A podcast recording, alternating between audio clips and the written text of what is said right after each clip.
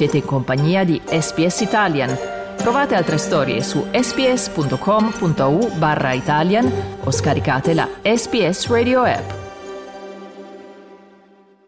Sono Carlo Reglia insieme a Massimiliano Google, voi ci state ascoltando in diretta o in streaming su sbs.com.u barra Italian. Noi diamo il benvenuto al docente di eh, finanza dell'University of New South Wales di Canberra, Massimiliano Tani. Buongiorno Max. Buongiorno, buongiorno a voi ragazzi, buongiorno a tutti gli ascoltatori, buongiorno a tutti i danesi che ci stanno seguendo. Assolutamente, che possono pronunciare Möneskin come va pronunciato. Grazie Max che tu mi Questo sostieni, lo so. morale. Max, parliamo ancora una volta di SUP, se ne è parlato anche nel giornale radio con qualche novità, ma insomma non c'è davvero pace. Andiamo ad un altro aspetto però adesso. Dopo le guerre appunto della politica che hanno così coinvolto i fondi super, ora arrivano guai per Mercer, che è un fondo super che gestisce circa 26 7 miliardi per 300 mila australiani. Ecco, questi guai arrivano dalla Australian Securities and Investment Commission, che per la prima volta nella storia ha avanzato un'accusa di greenwashing. Che cos'è il greenwashing? È un termine che indica come certe imprese fingono di essere particolarmente attente all'ambiente per poi trarne beneficio. Ecco, uno dei fondi offerti da Mercer garantiva l'assenza di investimenti nell'area dei combustibili fossili, ma in realtà così non era. Cosa sappiamo quindi realmente su cosa viene investita la nostra super e come possiamo saperne di più per quanto possibile?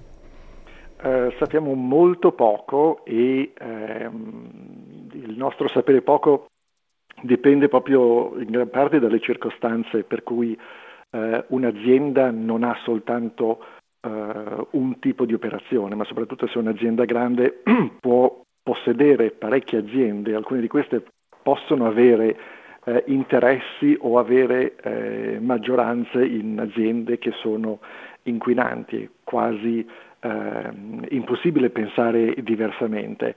Il problema in questo caso, nel caso di Mercer, è che eh, ha detto agli investitori venite, investite in questo fondo e eh, avete la tranquillità che eh, questi soldi non saranno investiti in eh, aziende che producono inquinamento. Magari a livello diretto questo è vero, però le stesse aziende in cui eh, il fondo di investimento è investito può darsi che abbiano, anzi non può darsi, in questo caso avevano compartecipazioni altre aziende che sono inquinanti e lì è dove eh, casca l'asino, eh, nel senso che il problema non è investire in un'azienda inquinante, per cui questo può essere fatto e continuerà a essere fatto.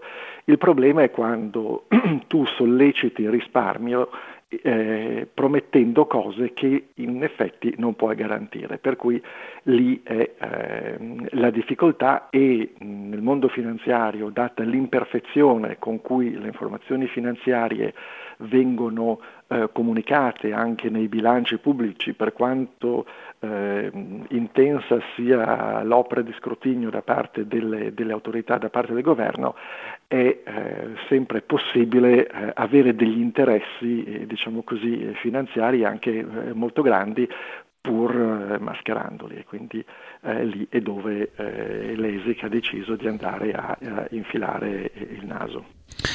Max, eh, sempre proseguendo questo discorso sul cosiddetto greenwashing, cioè il far finta di uh, essere realmente preoccupato in tematiche verdi per attirare o consensi o soldi oppure un'immagine positiva per le aziende, qual è il valore in economia adesso dell'appartenenza ambientalista. Dall'altro lato invece qual è il costo per uh, chi uh, ne è affascinato? Ci si devono attendere rendimenti inferiori se si investe in progetti verdi adesso. Una volta era chiaro, ma adesso com'è la situazione? Allora, di nuovo eh, mettendo le mani molto in avanti eh, per dire che effettivamente le informazioni finanziarie, per quanto possono sembrare precise, precise non sono e per quanto sembri impossibile eh, tramutare eh, un elefante in un topo o un topo in un elefante, in finanza ci sono dei prodotti che ti consentono di farlo. Per cui noi, poveri comuni mortali, che tra l'altro parliamo alla radio, quindi manco uno, uno schermo davanti, potremmo veramente descrivere un elefante quando dietro c'è un topo e viceversa. Quindi una volta detto questo, ehm, se noi guardiamo il valore delle aziende che sono quotate in borsa e il numero di personale che eh, è impiegato, eh, le aziende che si occupano di verde superano di valore in borsa o hanno superato di valore in borsa quelle che producono eh, materiali inquinanti, comprese le eh, industrie estrattive di risorse, eh, poco più di dieci anni fa. Per cui sono almeno dieci anni che l'energia o eh, il settore verde è più importante per quanto riguarda il valore di mercato degli investimenti eh, quotati in borsa delle eh, aziende inquinanti.